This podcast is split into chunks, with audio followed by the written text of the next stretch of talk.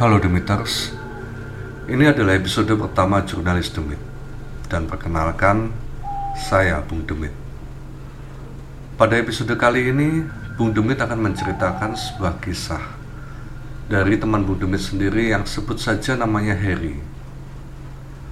Peristiwa ini dialami oleh Harry dan teman-temannya di sekitar tahun 2000 saat mereka masih kuliah di kota Malang. Jadi ini adalah benar-benar kisah nyata dan Bung Demit menceritakan ini atas izin Harry serta teman-temannya. Sebelum memulai cerita, Bung Demit mohon izin untuk membacakan sebuah mantra yang atas seizin yang Maha Kuasa akan menjaga kita semua dari gangguan para demit dan lelembut. Karena tidak jarang, cerita semacam ini juga dapat mengundang kehadiran mereka yang ada di sekitar kita. Hong wilahing sekaring bawana langgeng. Kun kanikun ingsun kun. Kowe kama salah aja angganggu gawe aku ratuning kun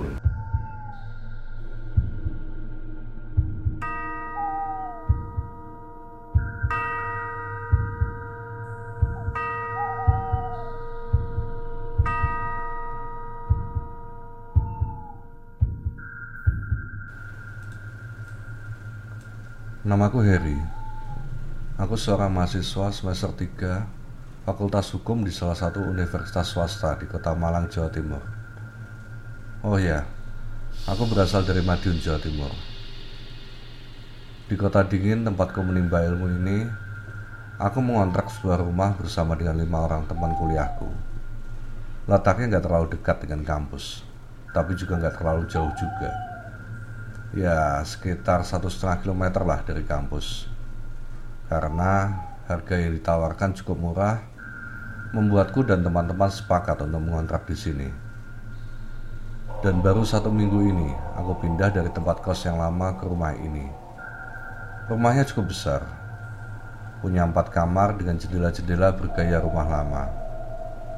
Ya rumah kontrakanku ini memang rumah lama dengan halaman yang cukup luas juga sangat terlihat kalau pemilik rumah ini adalah orang yang bisa dikatakan kaya di masanya.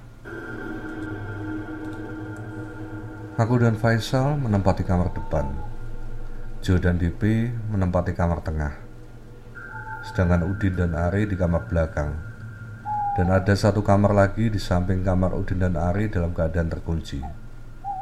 Kata perantara yang menyewakan rumah ini sih dijadikan gudang oleh pemiliknya. Hari-hari pertama tinggal di rumah itu tidak ada kejadian-kejadian aneh yang aku alami. Hanya merasakan ada sesuatu yang ganjil. Kadang aku merasa ada seseorang yang sedang mengamati, tapi entah siapa. Ah, mungkin perasaanku aja, pikirku. Tapi suatu malam, sekitar jam setengah satu malam, aku belum bisa tidur. Aku merasa sangat gelisah Sementara Faisal teman sekamarku sudah pulas. Mungkin dia terlalu lelah membersihkan halaman tadi sore. Dan teman-temanku yang lain juga sepertinya sudah tidur. Eh, tiba-tiba lampu mati. Waduh, jam segini kok ya mati lampu toh ya ya. Aku pun segera bangun dari tempat tidur untuk mencari lilin dan korek di ruang tengah. Belum sempat aku membuka pintu, tiba-tiba Faisal berteriak-teriak. Ah, tolong, tolong, ah, ampun, ampun. Sambil terkejut, aku mendekati Faisal yang sedang meronta-ronta. Sepertinya dia mengigau. Aku pun berusaha membangunkan. Sal, bangun Sal, hui, bangun hui, hui, Sal. Beberapa kali aku berusaha membangunkan Faisal. Akhirnya dia pun bangun dengan napas terengah-engah. Ngopo kon? Tanya aku setengah jengkel. Aku, aku ngimpi her. Ini ngopo gelap? Tanya aku, tanyanya balik. Mati lampu. Sek, tak goleni lilin. Aku pun membuka pintu kamar. Dan tiba-tiba aku tersentak dengan adanya sekelebatan bayangan putih yang melintas cepat berbarengan dengan desiran angin dingin. Dan seketika bayangan itu menghilang tepat di pintu kamar yang terkunci itu. Hei, apa kui? Penasaran sambil merinding aku berjalan ke arah kamar tersebut. Namun beberapa, baru beberapa langkah, lampu sudah menyala lagi. Alhamdulillah, aku pun mengurungkan niat untuk ke kamar itu. Ah, paling kata-kataan baik, pikirku sambil kembali ke kamar. Di kamar, Faisal pun cerita kalau bermimpi dipukuli dan diusir dari rumah itu oleh seorang perempuan berambut panjang, kusut yang menutupi separuh wajahnya, dan perempuan itu berpakaian putih. Aku pun berusaha menenangkan Faisal dengan mengatakan, "Ah, paling itu cuma mimpi karena kamu kecapean dan kita tinggal di rumah baru." Dan sepertinya aku salah. Malam-malam berikutnya, Aku sering merasakan desiran angin dingin yang entah dari mana. Padahal jendela tertutup ataupun pintu sudah tertutup rapat. Kadang aku juga mendengar helaan napas panjang. Suatu sore menjelang maghrib, beberapa hari setelah kejadian Faisal bermimpi tersebut, saat itu aku sendirian di kontrakan. Teman-temanku belum pulang dari kuliah atau entah ke mana sedangkan aku tidak ada jadwal kuliah. Dari dalam rumah aku melihat seorang anak kecil perempuan berusia sekitar tujuh tahun berdiri di bawah pohon mangga yang ada di halaman. Anak kecil itu menatap ke arah rumah ini. Anak siapa tuh? Maghrib-maghrib gini kok di situ? Pikirku heran sambil bergegas menghampiri anak tersebut. Dek, nyari siapa? Tanyaku pada anak itu. Anak itu hanya diam sambil tetap menatap ke arah rumah. Padahal jarak kami hanya sekitar satu meter. Anak itu bajunya begitu lusuh. Dek, rumah kamu di mana? Udah hampir maghrib loh. Ayo pulang, nanti dicari orang tuamu. Kataku lagi. Sesaat dia masih diam, lalu tangannya menunjuk ke arah rumah kontrakanku. Kebingungan, aku pun menoleh ke arah yang ia tunjuk. Dan tiba-tiba, rumahku di situ. Itu rumahku. Tiba-tiba anak itu berbicara dengan suara yang membuatku langsung merinding. Dan ketika aku menoleh kembali ke anak itu, tidak ada siapa pun di tempat yang berdiri tadi. Anak itu menghilang. Aku pun segera keluar pagar mencarinya tetap nggak terlihat sosok anak perempuan tadi. Aku pun memutuskan untuk segera masuk kembali ke dalam rumah dengan tetap terngiang suara. Rumahku di situ, itu rumahku. Pada malam harinya, saat kami semua berkumpul dan ngopi bareng di ruang tengah, sayup-sayup aku mendengar suara perempuan menyanyi dari arah belakang. Lirih, Sebentar hilang, sebentar terdengar lagi. Aku pun berusaha menajamkan pendengaranku. Tapi dari mana asalnya? Di belakang rumah kan hanya ada halaman belakang rumah ini, kemudian tembok membatas dengan pekarangan kosong. Ah, mungkin itu suara radio dari rumah penduduk yang jauh di belakang sana. Suaranya terbawa angin sampai sini. Pikirku menenangkan diri. Sek, sek, sek, tanggung yo sek, rek. Kata Joe sambil ngeloyor pergi ke belakang. Membuyarkan pikiranku tentang suara nyanyian tadi. Kamar mandi dan WC di rumah ini memang berada di halaman belakang. Terpisah dari rumah utama. Dan di sebelahnya terdapat sebuah sumur timba khas rumah zaman dulu. Tidak seberapa lama, tiba-tiba kami mendengar suara Joe berteriak. Kemudian disusul suara berdebam, seperti ada sesuatu yang jatuh. Apa kui? Tanya Dipi. Kami pun berpandangan satu sama lain. Suarane Joe kui mau, sahut Udin. Dan tanpa dikomando, kami semua langsung berhamburan ke belakang. Sesampainya di kamar mandi, kami melihat Joe sudah tergeletak pingsan dengan sukses. Ngopo arek iki? Tanya Ari kebingungan.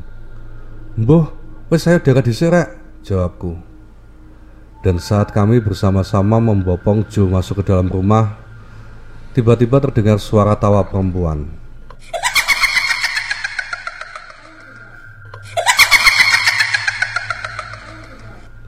Suaranya melengking membuat merinding. Kami semua terkejut dan sesaat berpandangan. Kemudian melihat sekeliling kami mencari arah suara itu. Ternyata tidak hanya aku yang mendengarnya. Suara apa kui? Tanya Dipi. Wes mbuh, mbuh, ayo ndang lebu. Jawab Faisal dengan suara gemetar. Dan di dalam rumah, sejenak kami semua terdiam kalut dan kebingungan dengan apa yang kami dengar tadi. Joe pun masih belum sadar.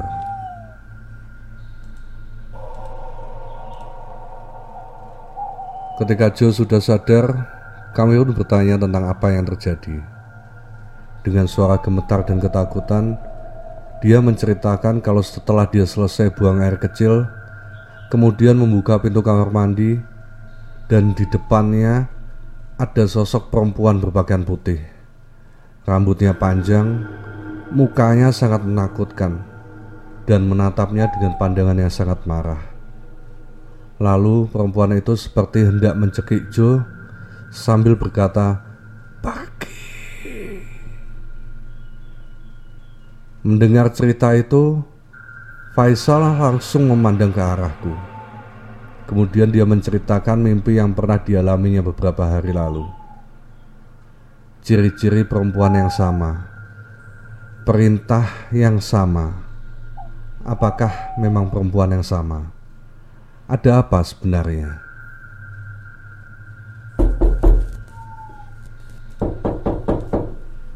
Tiba-tiba kami mendengar suara ketukan di pintu depan. Wes tak buka eh. Sopo sih malam-malam begini? kata Ari sambil bergegas untuk membukakan pintu. Begitu pintu dibuka, ada seorang anak kecil perempuan berdiri di hadapannya. Adik cari siapa? Tanya Ari kepada anak itu.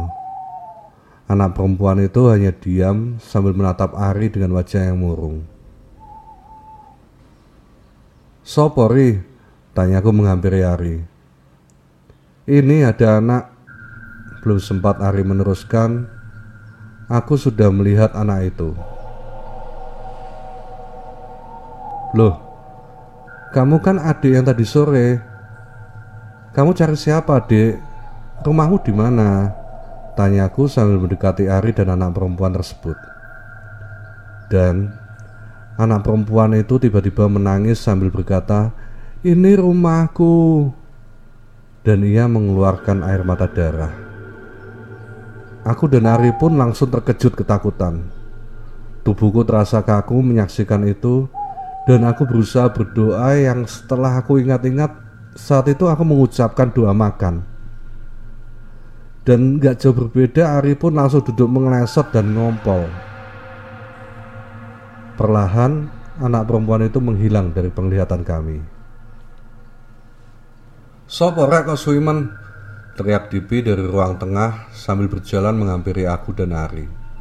Enak apa iki? Ngapa kon padha ndeprok ngono? Tanya Dipi ketika melihat aku dan Ari yang sedang terguncang seperti itu. Disusul Udin, Jo dan Faisal juga bergegas mendatangi kami. Kemudian aku dan Ari menceritakan apa yang terjadi tentang anak kecil perempuan tadi. Gangguan-gangguan yang kami alami setelah malam itu semakin sering dan parah. Tak hanya penampakan-penampakan saja, melainkan sudah ke kontak fisik. Pernah suatu malam saat tidur, Udin merasa ada yang mencekik dia, sampai membuat dia hampir kehabisan napas. Awalnya dikira hanya mimpi, tapi ternyata di bagian lehernya terlihat bekas cekikan dan luka seperti goresan kuku. Pernah juga ketika kami pulang kuliah, mendapati isi rumah dalam keadaan yang sangat berantakan, seperti ada yang habis mengamuk. Padahal saat kami berangkat kuliah, kami yakin rumah dalam keadaan rapi. Pokoknya saat itu bisa dikatakan tiada hari tanpa teror. Akhirnya kami sepakat mencari tahu ada apa dengan rumah kontrakan kami itu. Aku mencoba bertanya ke Pak Anton, perantara rumah kontrakan tersebut, dan dia mengatakan tidak tahu menau tentang sejarah rumah itu. Walaupun aku merasa Pak Anton tidak benar-benar menjawab jujur. Kami juga coba bertanya ke tetangga-tetangga. Kebanyakan dari mereka tidak tahu menau, karena saat mereka mulai tinggal di situ, rumah tersebut sudah ada. Hanya saja, hampir semua tetangga mengatakan kalau rumah yang kami tinggali itu memang angker. Karena setiap kali ada yang mengontrak, tidak ada satupun yang betah lebih dari enam bulan. Bahkan, sering ada kejadian penjual makanan seperti penjual bakso, nasi goreng yang lewat di situ pada malam hari diberhentikan oleh sosok seorang perempuan bersama anaknya untuk memesan makanan. Kemudian perempuan dan anaknya itu masuk ke dalam rumah itu. Begitu sadar kalau rumah itu kosong, para penjual makanan itu pun langsung kabur. Dan masih banyak cerita-cerita lainnya terkait keangkeran rumah kontrakan kami tersebut. Para tetangga juga menyarankan ke kami untuk segera pindah sebelum terjadi hal-hal yang lebih menakutkan lagi. Kami masih tidak puas dengan informasi-informasi yang kami peroleh.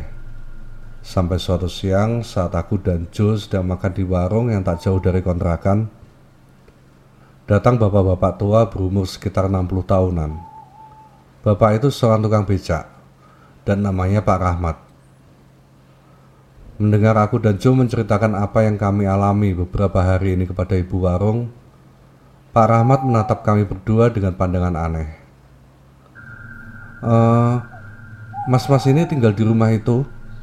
Tanya Pak Rahmat sambil menunjuk ke arah rumah kontrakan kami. Iya pak, aku mengiyakan pertanyaannya. Waduh, sudah berapa lama mas? Tanyanya lagi menyelidik. Sekitar satu bulan ini pak Ada apa ya pak?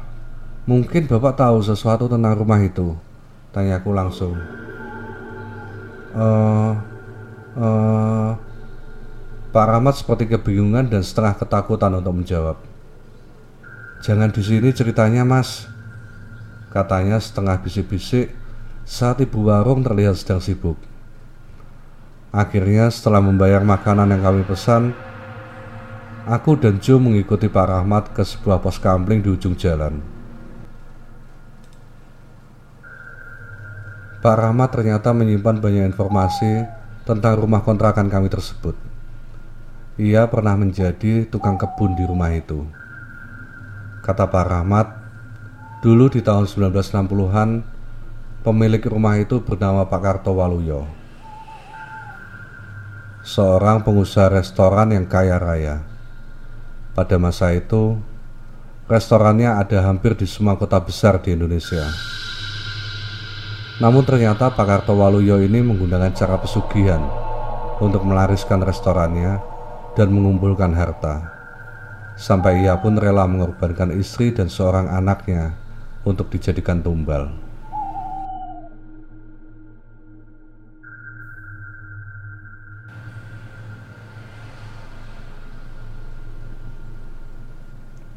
Apakah perempuan berambut panjang berpakaian putih itu istri Pak Kartowaluyo?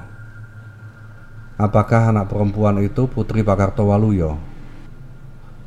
Saya menyaksikan sendiri mas Bu Kartowaluyo dan Nontika meninggal dengan tidak wajar dan mengenaskan Kata Pak Rahmat sambil mengusap air matanya Setelah mereka meninggal Saya memutuskan keluar kerja dari rumah itu Lanjutnya sembari menghela napas panjang. Setelah mengetahui kisah rumah kontrakan kami itu dari Pak Rahmat, aku dan Joe menceritakannya ke Dipi, Udin, Ari, dan Faisal. Akhirnya demi keselamatan, kami memutuskan untuk keluar dari rumah ini dan kembali ngekos.